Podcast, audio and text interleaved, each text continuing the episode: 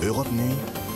Informez-vous avec Alexandre Lemaire sur Europe 1. L'invité politique à 22h20 sur Europe 1. Nous sommes à 4 jours maintenant du second tour des élections législatives. Bonsoir, Éléonore Bèze. Bonsoir. Vous êtes conseillère municipale et régionale à Marseille sous l'étiquette euh, Oui. Rassemblement National et vous êtes également candidate aux législatives dans la sixième circonscription euh, des Bouches-du-Rhône. Emmanuel Macron, on le voit, hein, en pleine tournée euh, diplomatique en Europe de l'Est, la Roumanie hier, la Moldavie euh, ce mercredi et puis euh, on apprend, ce sont les informations sur Europe 1, que Emmanuel Macron se rendra bien à Kiev demain, la capitale de, de l'Ukraine en guerre. C'est une première hein, pour le chef de l'État depuis l'invasion russe. C- C'est important, tous ces gestes euh, de soutien de la part du président Léonard Bèze? Écoutez, euh, je- crois qu'aujourd'hui, euh, le, sou- le souci, c'est qu'on est en pleine élection législative nationale.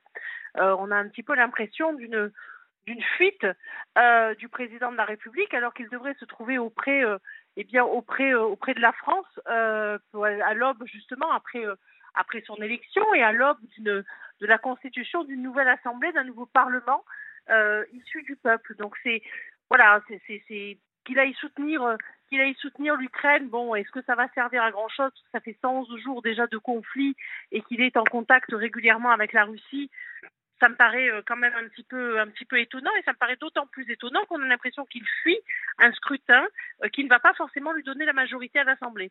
On a le sentiment ici que, que- que Jean-Luc Mélenchon euh, vous rejoint. Il a vu du mépris pour les Français, justement, dans ce déplacement du président à l'étranger en- en- entre les deux tours. Réponse d'Emmanuel Macron à la NUPES, c'est pas du mépris que de rendre visite à, à nos soldats, répond le chef de l'État. Vous partagez son point de vue?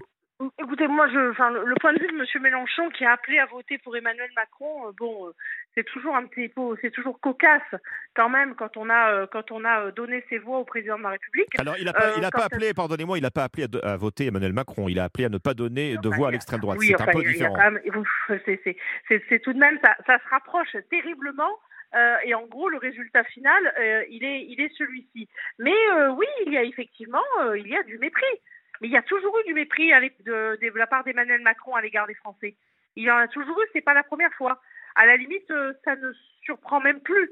Voilà, qu'il s'en aille encore une fois à quatre jours d'une échéance majeure et de l'échéance d'ailleurs qui est celle d'ailleurs c'est très symbolique parce que le Parlement c'est la voix du peuple français. L'Assemblée nationale, ce sont les députés de la nation, c'est la voix du peuple, c'est la voix de chaque circonscription. Donc on a vraiment l'impression, eh bien, euh, qu'il euh, qu'il s'en va, voilà, il s'en va faire faire sa tournée en période de guerre. On ne sait pas si ça va servir à grand chose.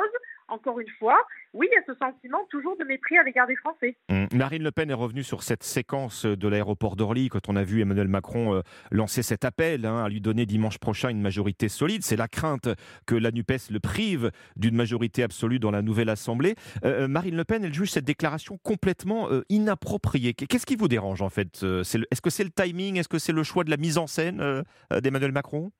Et c'est tout, en fait. Je veux dire, euh, enfin, on a l'impression d'une sorte de, de, de mauvais Indiana Jones qui s'en va à l'aventure euh, en disant voilà, il faut voter pour moi, il faut me donner une majorité, au fait, et puis euh, bon, mais je m'en vais. Et non, enfin, je veux dire, c'est, c'est vraiment, encore une fois, c'est, un, c'est vraiment un manque de respect vis-à-vis des Français. C'est, on, on fait pas ça sur, entre deux portes. Mm. Voilà, on a vraiment l'impression qu'il fait ça entre deux portes. Donc c'est, c'est, c'est, enfin, c'est, c'est, c'est catastrophique comme image. Hum. La NUPES voit de la panique, voit un président qui, qui, qui perd ses nerfs dans toute cette séquence. Il y a de la fébrilité dans cette euh, stratégie choisie par Emmanuel Macron entre les deux tours des législatives, euh, Éléonore Bèze Il est inquiet, bien sûr. Il sait bien que, il sait bien, 67% des Français ne veulent pas euh, qu'il ait la majorité.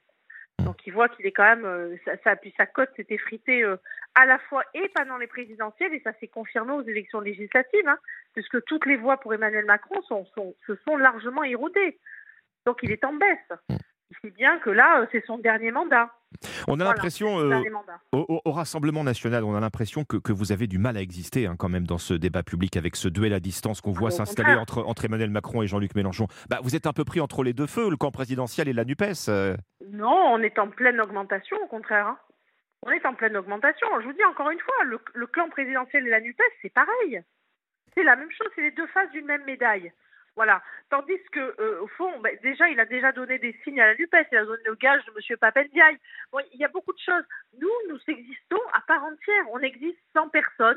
Et on, on, ne fait, on a encore augmenté pendant les législatives, on est présent dans 208 circonscriptions. Et vous en faites vous-même partie d'ailleurs. Moi, dans ma propre circonscription, mmh. absolument. Mmh. Je veux dire, quand on a une hausse de 6 points, alors que la gauche n'a pas évolué depuis, euh, depuis 5 ans et que, en revanche, euh, l'Emmanuel Macron et la Côte d'En Marche s'est effondré, s'effondrent euh, dans ma propre circonscription et que Marine Le Pen, elle, c'est nos idées qui viennent du terrain, mmh. qui progressent. Quand Marine, Le Pen, euh, quand Marine Le Pen espère au moins 100 députés RN dans la prochaine Assemblée, c'est une estimation très optimiste. Les projections, elles vous donnent euh, une fourchette de 20 à 45 députés. Alors, ce qui serait déjà pour vous inédit à l'Assemblée, Elinor Bez.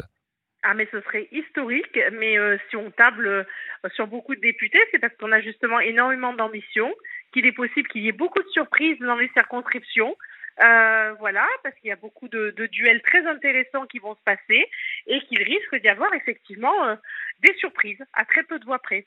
Comment vous comptez défendre vos idées dans, dans, la prochaine Assemblée alors qu'on voit déjà ces deux gros blocs, euh, NUPES et camp présidentiel, se, se cristalliser? Bah, Moi, je trouve qu'il y a plutôt maintenant, en fait, ces deux gros blocs vont se cristalliser en un seul. En un seul oui, ça va, ça va finir. La, la, majorité présidentielle ne pourra pas exister seule. C'est une, c'est une coalition d'une multitude de partis. Tout ça, ça va, ça va finir en un seul groupe. Ça va finir avec l'extrême gauche. C'est la porte ouverte à l'extrême gauche. Et nous serons le bloc d'opposition, le bloc national, qui lui aussi va naturellement, eh bien, s'opposer dans les années à venir, clairement, à ce bloc-là. Vous regrettez de ne pas être parvenu euh, à une union des droites? Bah, L'union des droites, vous savez, c'est un vieux concept. Aujourd'hui, c'est plus un bloc patriote. Euh, l'union des droites, euh, l'union des droites, euh, si vous l'entendez de façon telle que ça a été annoncé par Éric Zemmour, c'est quelque chose de complètement dépassé, de complètement ringard. Bah, chez Éric Zemmour, ils ont ce regret, eux, effectivement, de n'avoir pas su trouver le chemin d'une alliance avec vous. Oui, mais bah, ils sont complètement plantés. Ils sont complètement plantés stratégiquement, c'est ringard. Voilà, l'union des droites telle comme ça, on n'est plus dans les années, on n'est plus dans les années 70-80. Aujourd'hui, on est dans des blocs, euh, des blocs populaires. Il y a un bloc populaire, c'est le nôtre, un bloc populaire patriote, et il y a un bloc mondialiste et, révolutionnaire. Bon, ah. euh, et ça, c'est la réalité. Voilà. et dans ce bloc populaire patriote, c'est aussi, eh bien, euh, les droites qui se rejoignent, les personnes de, qui veulent, en fait, qui ont toutes la valeur de la France, les valeurs, des valeurs en commun, qui vont se retrouver pour la France. Hmm. Vous, craignez un front républicain contre les candidats du RN au second tour, Eleanor Bez Là encore, je crois que c'est un petit peu dépassé, vous savez. Je je ne sais pas si, les, si finalement les gens, ils vont certainement plus avoir envie d'aller voter contre la politique d'Emmanuel Macron, encore une fois. Mhm. Le Front républicain, ça s'est quand même largement, et ça s'effrite largement, encore une fois, au fil du temps. Ça ne prend plus vraiment. Voilà. Donc, euh, les électeurs sont libres de leur choix. Et puis, euh, et puis non, moi, je ne crains pas euh, particulièrement. Merci, merci Eleonore Bez, conseillère régionale euh, RN, candidate euh, aux législatives dans la sixième circonscription des euh, Bouches-du-Rhône. On va se retrouver dans un tout petit instant sur Europe 1 pour découvrir ensemble les unes de la presse et pour votre rendez-vous avec la libre antenne d'Olivier Delacroix. A tout de suite.